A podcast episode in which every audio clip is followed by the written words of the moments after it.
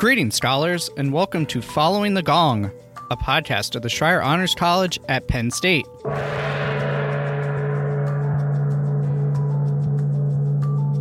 Following the Gong takes you inside conversations with our scholar alumni to hear their story so you can gain career and life advice and expand your professional network. You can hear the true breadth of how scholar alumni have gone on to shape the world after they rang the gong and graduated with honors, and learn from their experiences so you can use their insights in your own journey. This show is proudly sponsored by the Scholar Alumni Society, a constituent group of the Penn State Alumni Association. I'm your host, Sean Goheen, class of two thousand eleven and college staff member. If this is your first time joining us, welcome. If you're a regular listener, welcome back.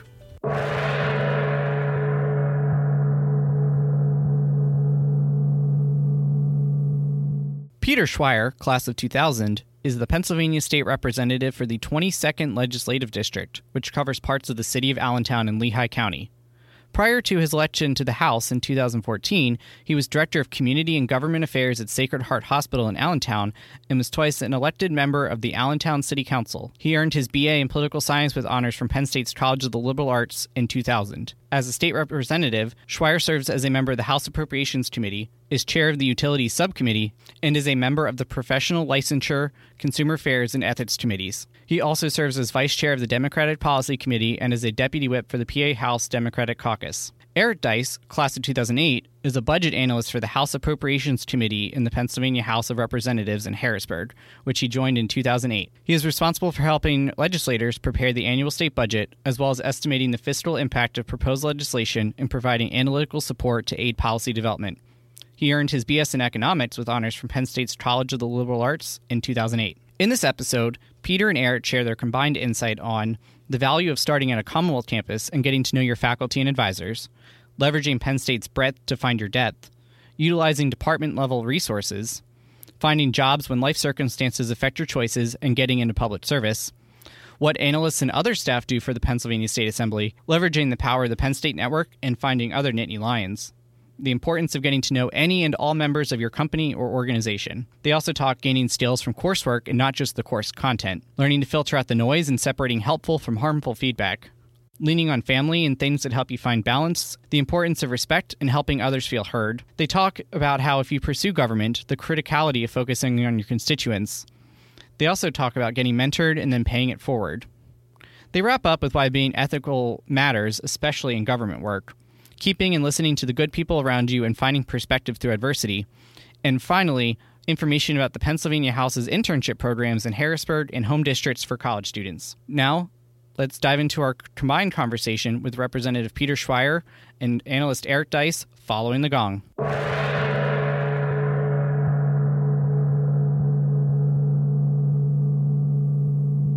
Pete, Eric, thank you both so much for joining me here today on Following the Gong. I really appreciate it.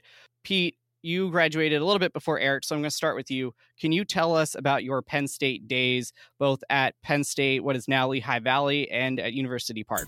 Yeah, thanks so much. And and uh, and first of all, you know, at my advanced age, since I'm about oh, one hundred years older than Eric, uh, I'll try my very best to remember what it was like at the uh, Agricultural School of Pennsylvania uh, back when I when I attended there. No, I I, uh, I started off my my college career uh, as an underachieving high schooler uh, from the city of Allentown, uh, and I I, I I had, uh, I had options to go to a bunch of different colleges, but uh, but uh, sort of always wanted to go to Penn State. I had a um, sort of interesting experience. I toured a school down in Philadelphia, and uh, I didn't really like it. And and the, the tour guide there just said uh, to all of us, he's like, at the end of the day, you know, you got to be happy where you go. He goes, if it's my school, if it's another school, I don't really care where you go, but, you know, uh, go be happy. And it was funny. It was the worst sell job I've ever had.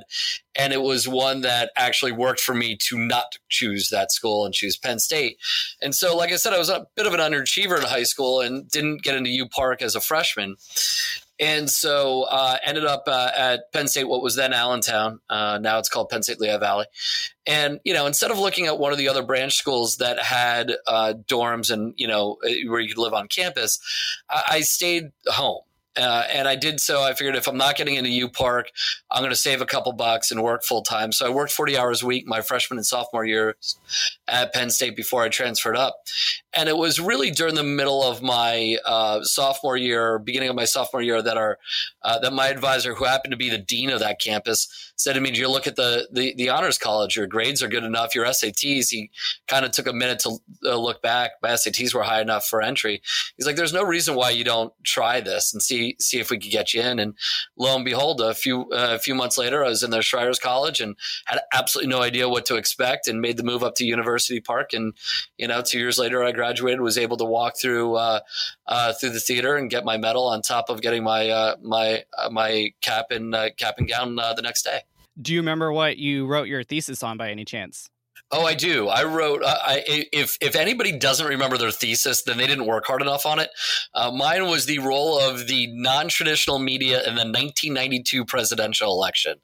Uh, it was uh, I was a poli-sci major, and it was a it, it was a co uh, it, it was a co-doctrine, or whatever the phrase is, uh, with uh, with the communications department. So I had people reading and coding uh, newspaper articles, and and I did some really uh, very mediocre statistical analysis on what the coders found, and and uh, was able to churn through that uh, uh, through that you know one hundred page document, you know, in about a year and a half. And I'll never forget. This is my favorite story about it. And I want to hear a little bit about what Eric has, uh, but uh, I remember turning in a chapter to my thesis advisor, Bob O'Connor, and uh, he he handed the entire thing back to me a week later with the word English question mark written at the top of it.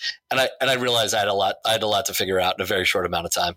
Well, speaking of Eric, what about you? What drew you to Penn State and the Honors College?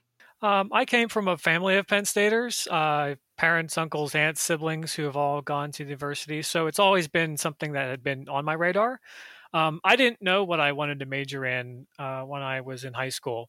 Um, so I thought there were benefits of going to a large public university that had a diversity of things that you could study. Um, I knew that I wanted to continue to work hard and push myself academically. So Schreyer made sense that way. And the scholarship um, helped as well.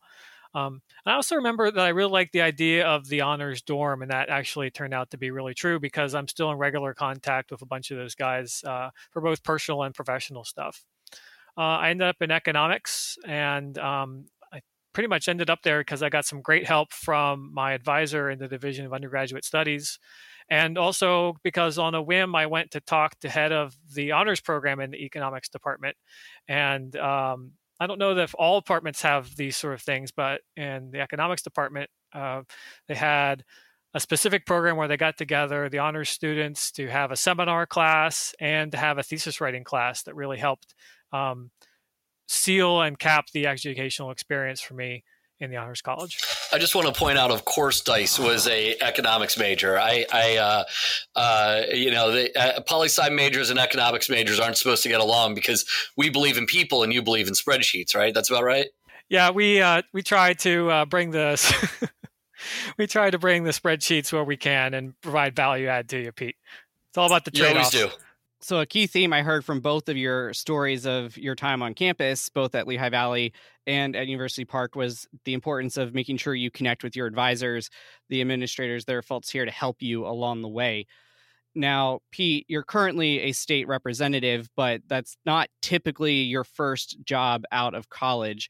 Uh, you know, when you announce candidacies for any number of roles, people like to highlight their, you know, their professional life up to that point. What did you do before becoming a state rep? So uh, I think a lot of, like a lot of people that kind of enter this field, I always had a strong interest in it, but it takes a while till you find your footing. And, and candidly, there is something to be said about being a little bit older before you enter enter elected office, just for a little bit of a perspective in life and and from a career. And so I, I started off as a school teacher in West Philadelphia. Uh, I did a program. I graduated in two thousand. I did a program called Teach Philadelphia, which is basically an offshoot of Teach for America. And uh, I wasn't I, I, I was only down there for a few months. My father, I'm an only child. My father got sick, and uh, his cancer became terminal when I was down there. And so I, I, I didn't get to spend as much time as a school teacher as I'd you know, I'd originally expected to. Came home and uh, still needed a job. So I ended up uh, selling skis uh, at the Sports Authority. I don't ski. Uh, it was a wildly successful. Uh, I got a job, and by that I mean I wasn't. Uh, from there, I, I got a job uh, working campaigns, and then eventually landed in the legislative office, where I where I started, um, like uh, kind of like Eric, what Eric does, but minus a thousand uh, percent is kind of where I started. I, I made all of twenty one thousand dollars a year working as the as the junior staffer of a uh, very young member of the General Assembly. But from there, I kind of worked my way up. So I, I worked for uh, a representative in Bethlehem, and then a senator in Bethlehem, finally came over to, to Allentown, worked for a House member here. Uh, I did some private consulting work uh, is, is sprinkled throughout it all. And then, uh, you know, kind of towards the tail end of my last boss's time, um, I was uh, I, I had the opportunity to go and work at a, at a hospital where I did community and government affairs for a small independent uh, hospital in downtown Allentown, where I learned a ton. Interspersed in all of that, I did work on my transit authority. I ended up uh, becoming a board member of my transit authority, and I ran for local office. Uh, so I was uh, on city council here in Allentown. I was president of city council here. And so I sort of bounced around a lot. And that's not a unique story in Harrisburg. There's a lot of people that, uh, you know, because by nature, legislators are jack of all trades, master of none. Uh, Eric can uh, absolutely uh, uh, uh, speak power to the, speak truth power that I am master of no, of no particular policy, but um, it, you know we we have to by for by by the very nature of the job that we do, be able to kind of fill in a bunch of different gaps and be able to try to make reasonable decisions uh, it, with you know. partial knowledge. And, uh, and, um, you know, so I think having that wide swath of time in a transit authority, healthcare, education was very helpful to me as I moved to the legislature. Now, you mentioned being a staffer for a specific rep, and you've also made many allusions to what Eric does. I think most folks probably have a rough idea of what an elected official in an assembly does. But Eric, can you talk about how you play a really key role in the legislative process in Harrisburg? Sure. It's uh, a big team effort. Um, over one hundred forty laws were passed by the Pennsylvania General Assembly in twenty twenty, and uh, I work on the Appropriations Committee, so we are responsible for dealing with the state budget and also for trying to figure out how much those laws are expected to cost. So in addition to the laws, um, there was over ninety-eight billion dollars in state and federal funds spent on priorities set by state lawmakers like Pete, uh, thirty-four billion dollars or so from the general fund. And the job of the staff is to help the elected officials develop and vet the ideas that they're receiving from their constituents and their communities, uh, get them into policy proposals, and then write the bills, amendments, and work of agencies to implement all those things. Um, for the Appropriations Committee specifically, uh, budget analysts like me help forecast the revenues and expenses and uh, the cost estimates for policy proposals. And then uh, other committees may need some help with number crunching. And so they can come to us and we can assist them with whatever they need to um, you know, get things put together for what they want. So Pete can, you know, pick up the phone, call us up and say, I'm meeting with a group of constituents. Can you help me get prepared for that? Or, you know, even be on that meeting to help out answer questions. Or he might be working with a committee on a bill and they need a ballpark size of where things might cost.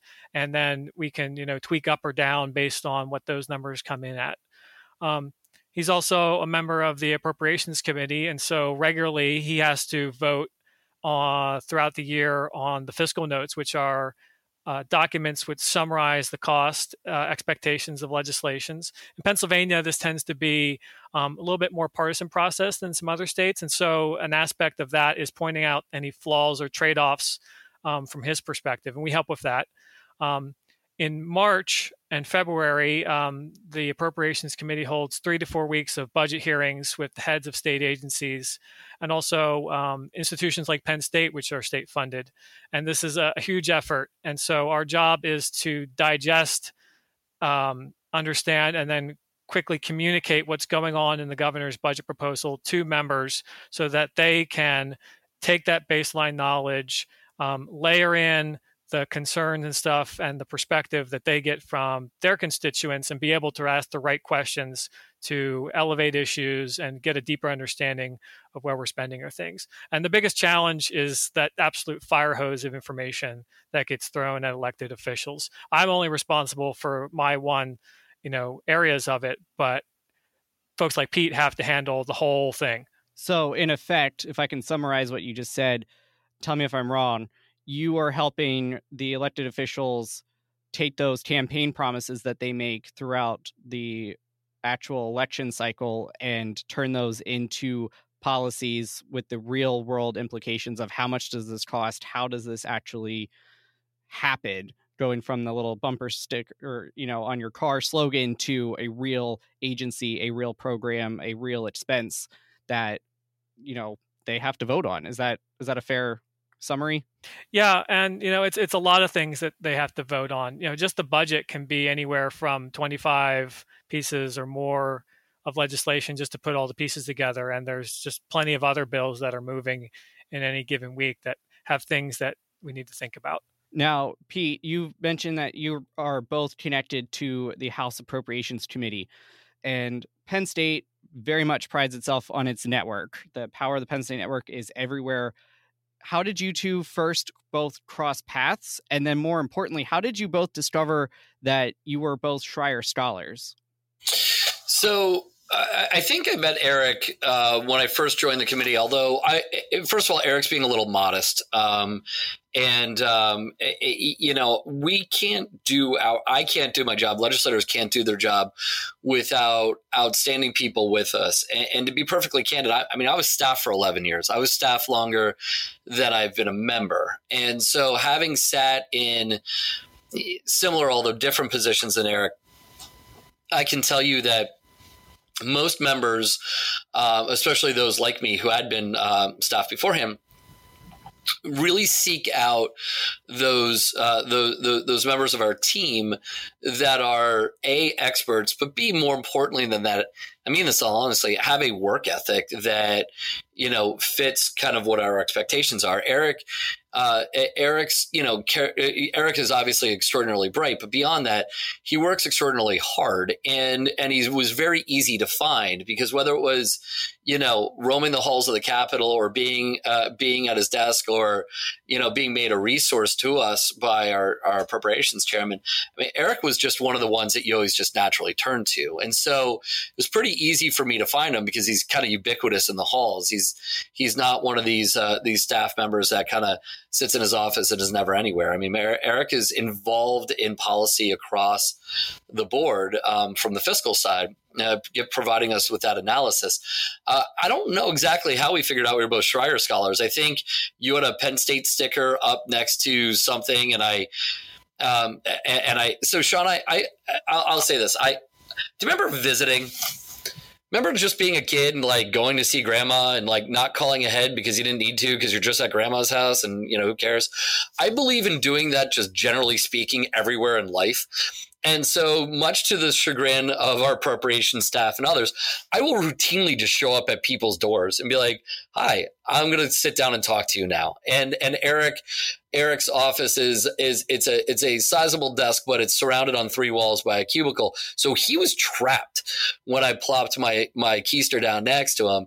And he he uh, he is un, he is unabashed about having his Game of Thrones uh, and uh, and and some of your other uh, wonderful uh, cultural icons around you next to your Penn State sticker. I think that's how we both discovered we were Penn State guys. Plus, I'm also that dude that just yells "we are" randomly in the Capitol, so I'm not that hard to find either.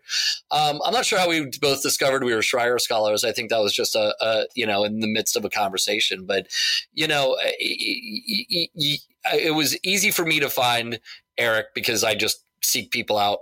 Plus, Eric is just all over the place, you know, and uh, with both of us wearing our blue and white on our sleeves at all points in time, it wasn't that hard to figure out.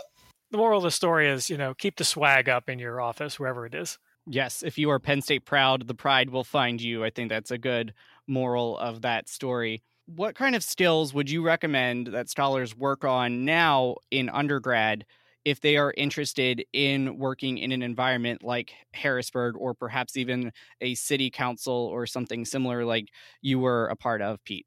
Yeah, so it, you know, my my my uh, college professors would probably uh, not like to hear this, but you know, in my four years at Penn State, my two years as a Schreyer scholar, I can't really tell you much about the Federalist Papers. I don't know if I remember a lot of details from my comparative politics class. In fact, that one I can assure you I don't remember many details on. And and outside of some specific um, courses, you know, to be honest with you, those weren't the skills that mattered most to me uh, in my professional career. What Penn State and what Schreyer provided me was sort of a skill set beyond a knowledge base.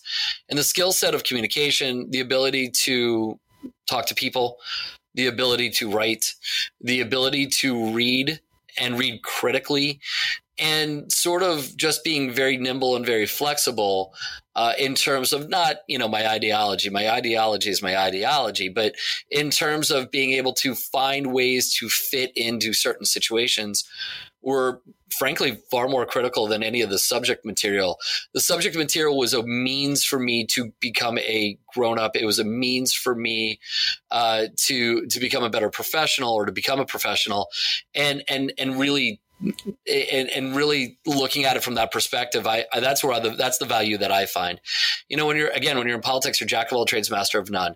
You're you're you're literally, at least in a district like mine, you have to be able to communicate with folks at a black church, folks in a union hall, and folks in a in a in a country club, be able to give the same message, but do so in language that's appropriate for the moment, so that you're not telling people what they want to hear, but you're telling them what you believe and what you think is happening in your community and so forth and so on in, in an honest manner. It's the proverbial meet people where they're at. And Penn State and Schreier's gave helped me learn to find my voice, but also be flexible and be in those spots like that. The other thing I'd say is there's no one magic recipe for being successful um, in state government. Uh, I just in my career, I've worked with people who've come from all sorts of different backgrounds who have worked as analysts or in other capacities. We've had P H D people, we've had masters of public policy, masters of public administration, political science, economics, business, lawyers, gym teachers.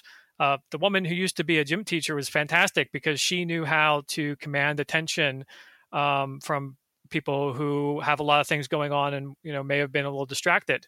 And so that clear and effective communication in, in different medium uh, has been really valuable. You know, in our work, we do written, oral presentations, data analysis, data visualization, um, all sorts of different things. And so just finding that right way to get the message across at the staff level is important, just like it is at the member level. I, I do think that, um, some quantitative skills can help distinguish you a little bit. Um, I think everybody, if you're in your discipline, ought to look at what quant classes are available or find a good statistic course to take as one of your electives. You may not be calculating yourselves, but then it just puts in your mind a framework of how to think about issues. And when you're trying to bring data to bear on public policy problems, that can be a real help. Your industry, probably more than almost any other that I can think of, requires the thickest of skin. How do you handle criticism from, you know, ultimately you don't have just one boss, you have many bosses because your boss is your constituency. So how do you handle that? Um, and what recommendations can you share with scholars to help deal with criticism and pull feedback in a positive way to help themselves grow as individuals and professionals? Uh, the the God's honest truth is you have to learn how to filter out as much of the noise as possible. I kind of look at almost everything we do, including dealing with criticism, like a like an old-fashioned word problem in math class, where the, the the teacher will throw a whole bunch of extraneous stuff in the word problem that is completely and utterly irrelevant to being able to solve the solve the the, the question at hand. And filtering out criticism is n- no different.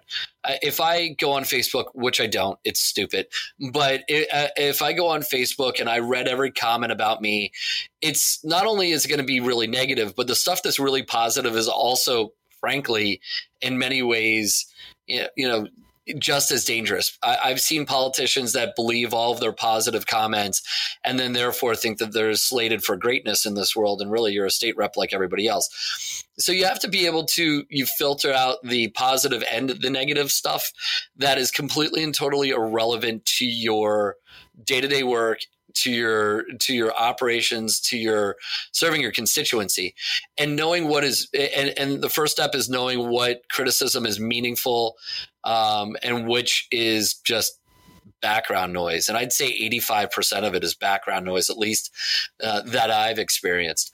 Once you realize and kind of set up that filter, You, you, you put the junk aside, you know, again, the positive and negative junk aside, and you really focus on the stuff that you want to reflect on and think about. Uh, I don't really care what people think of me. I care about how people think I'm doing my job. And so, you, you know, it, it is, it's, it, there is a tough skin element to it, but really, it, I look at it a different way. Again, I look at it as a as a as a as a filtration system. You just have to flush the stuff that's garbage, and and um, and not take yourself too seriously at the same time. Those are kind of the two biggest tricks. And then, I guess, lastly, you have to figure out how to shut it off. You have to find those things in this world that you can turn to. First of all, people, the human relations in your life, your family, your friends.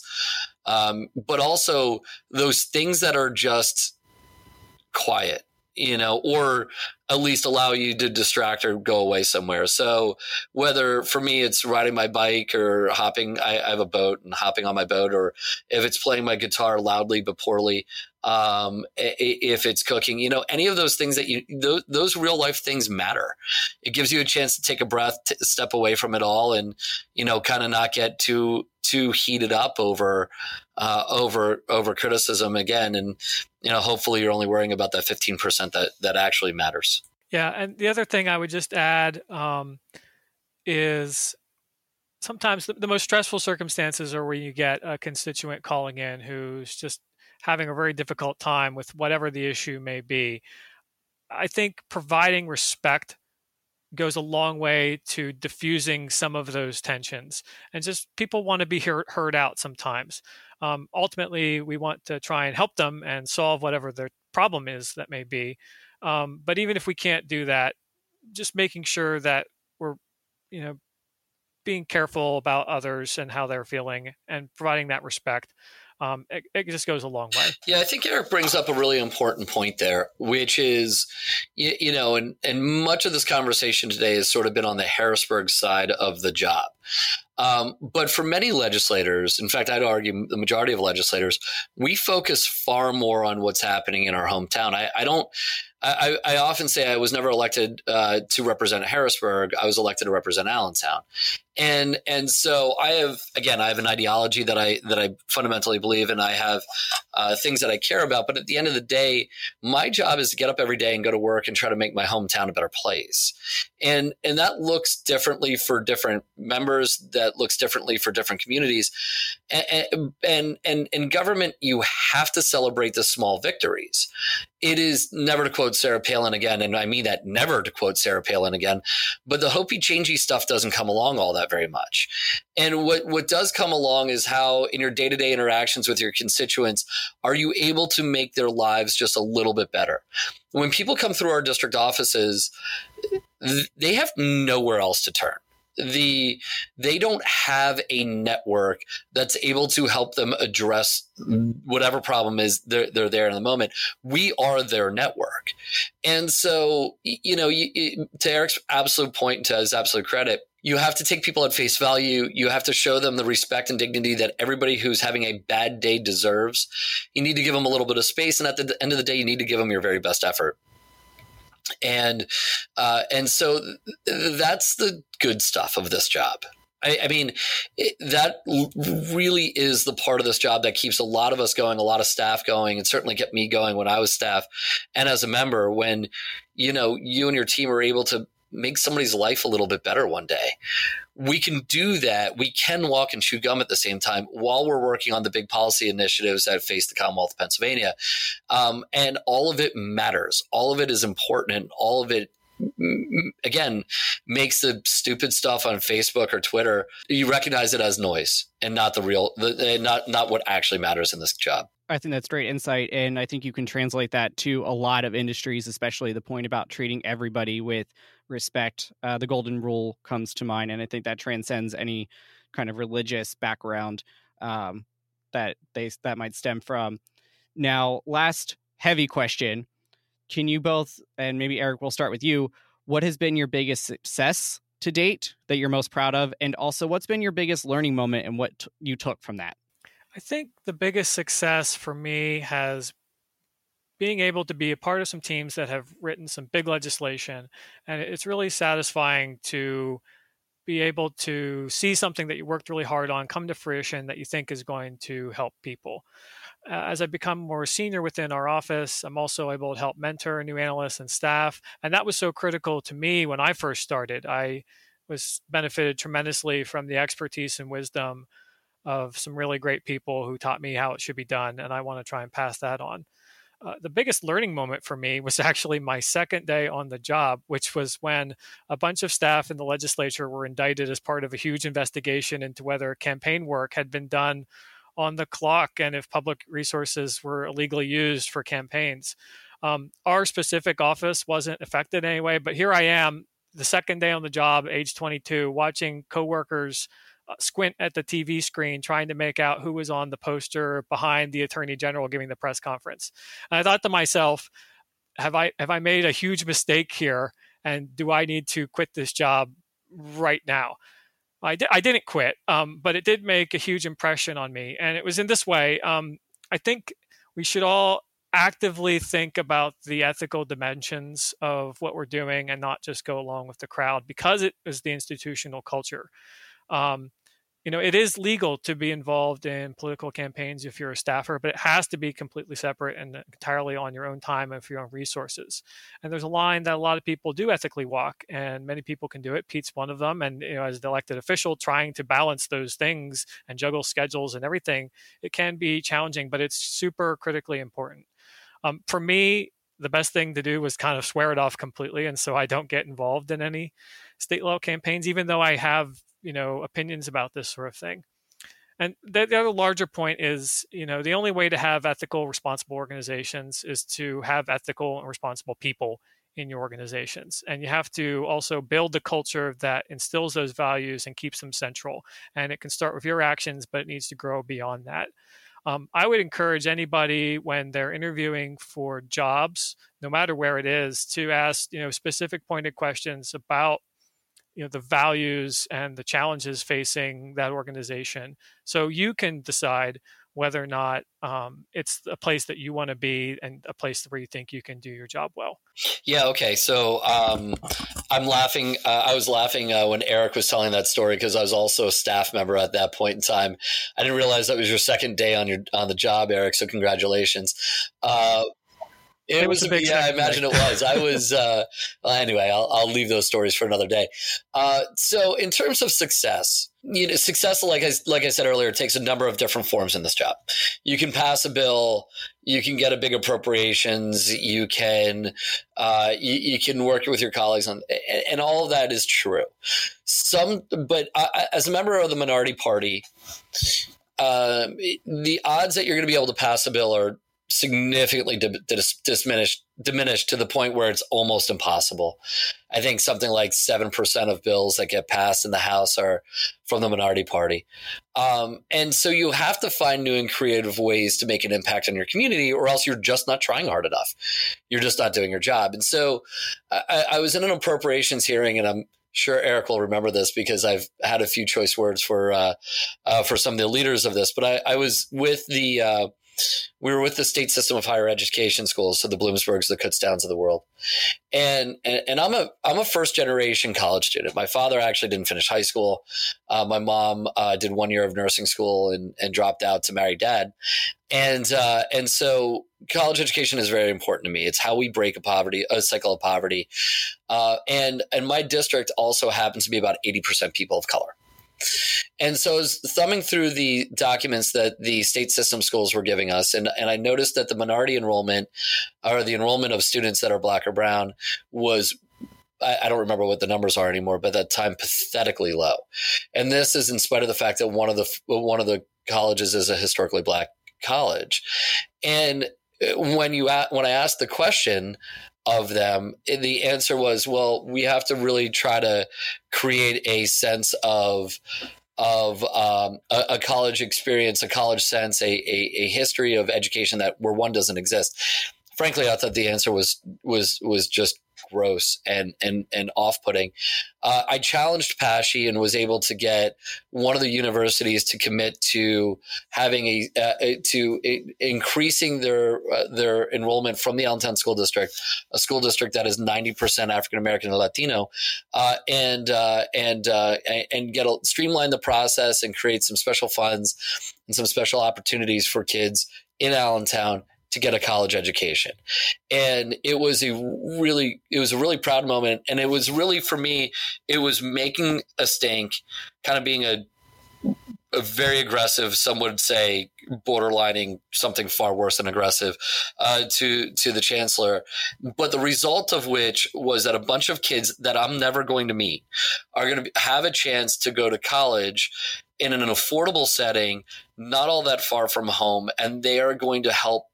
And that, that opportunity is going to help them break the cycle of poverty, just like education did for me. So again, kids that I'm never going to meet are going to be able to go to school. And that was a really cool moment where we were able to pull that off. In terms of a learning moment for me, there are no shortage of eight million different learning opportunities that were, that were disappointments for me.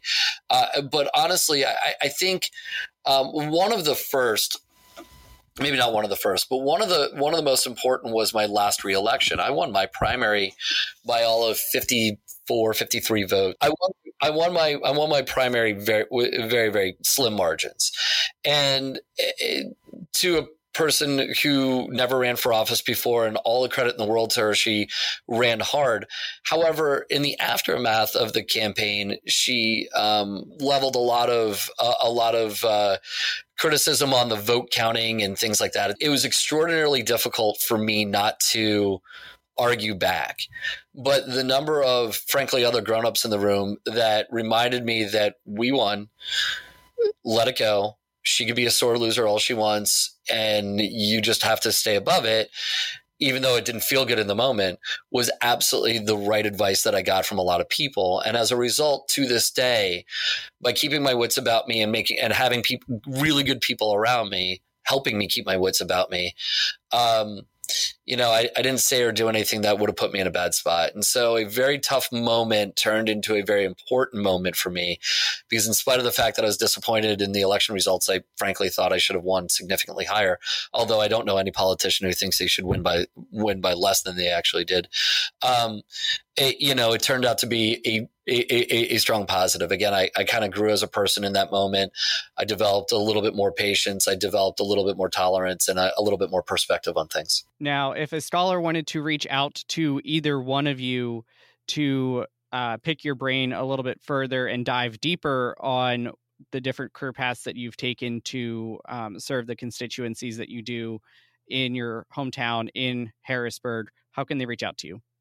Well, we're not getting the ice cream question. I thought up all day about the ice cream question. That is the very last okay, question. Okay, I'm sorry. I stepped on I stepped on your uh, on your podcast.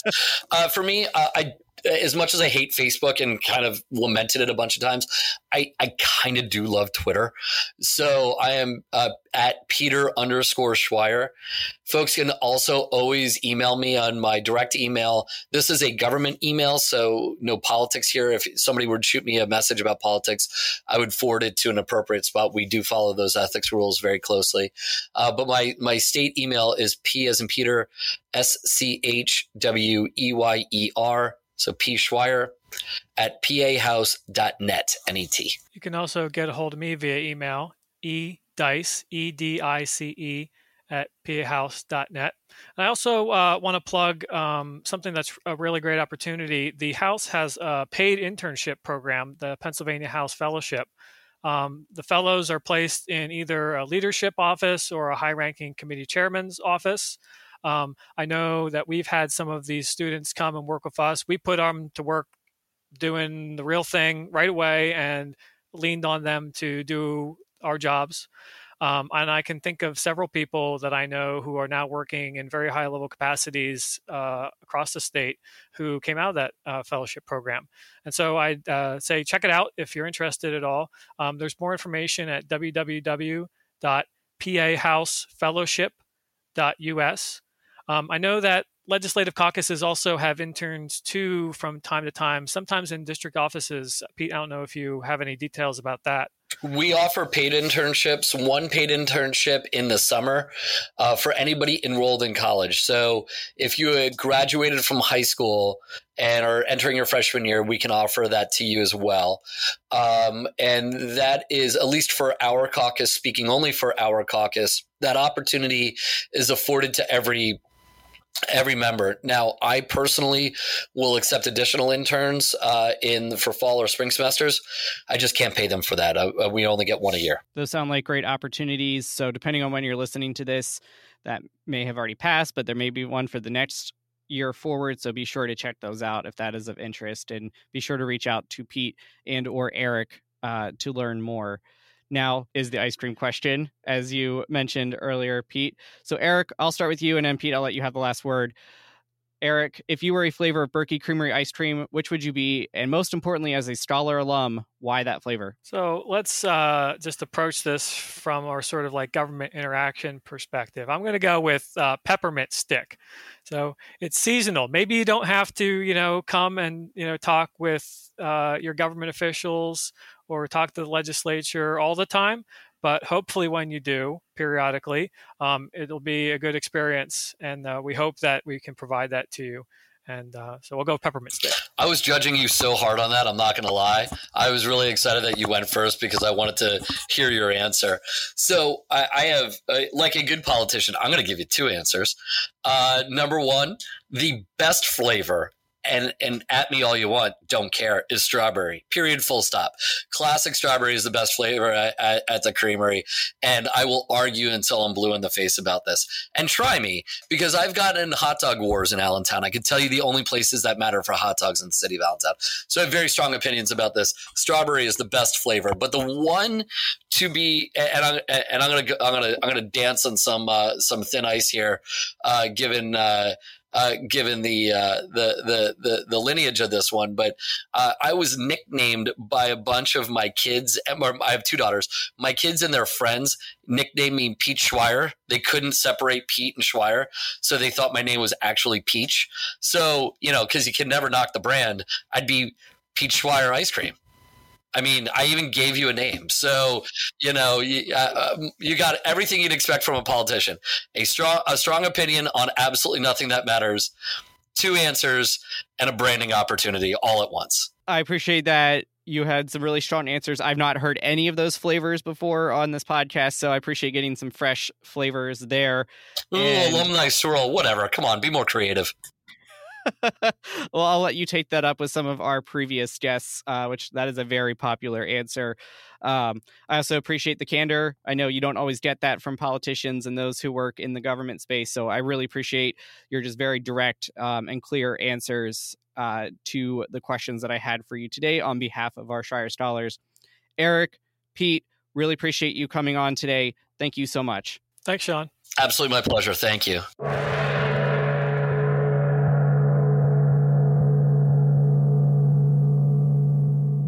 Thank you, scholars, for listening and learning with us today. We hope you will take something with you that will contribute to how you shape the world. This show proudly supports the Schreyer Honors College Emergency Fund, benefiting scholars experiencing unexpected financial hardship. You can make a difference at raise.psu.edu forward slash Schreyer. Please be sure to hit the relevant subscribe, like, or follow button on whichever platform you are engaging with us on today. You can follow the college on Facebook, Twitter, Instagram, and LinkedIn to stay up to date on news, events, and deadlines. If you have questions about the show or are a Scholar alum who'd like to join us as a guest here on Following the Gone, please connect with me at scholaralumni at p s u dot e d u.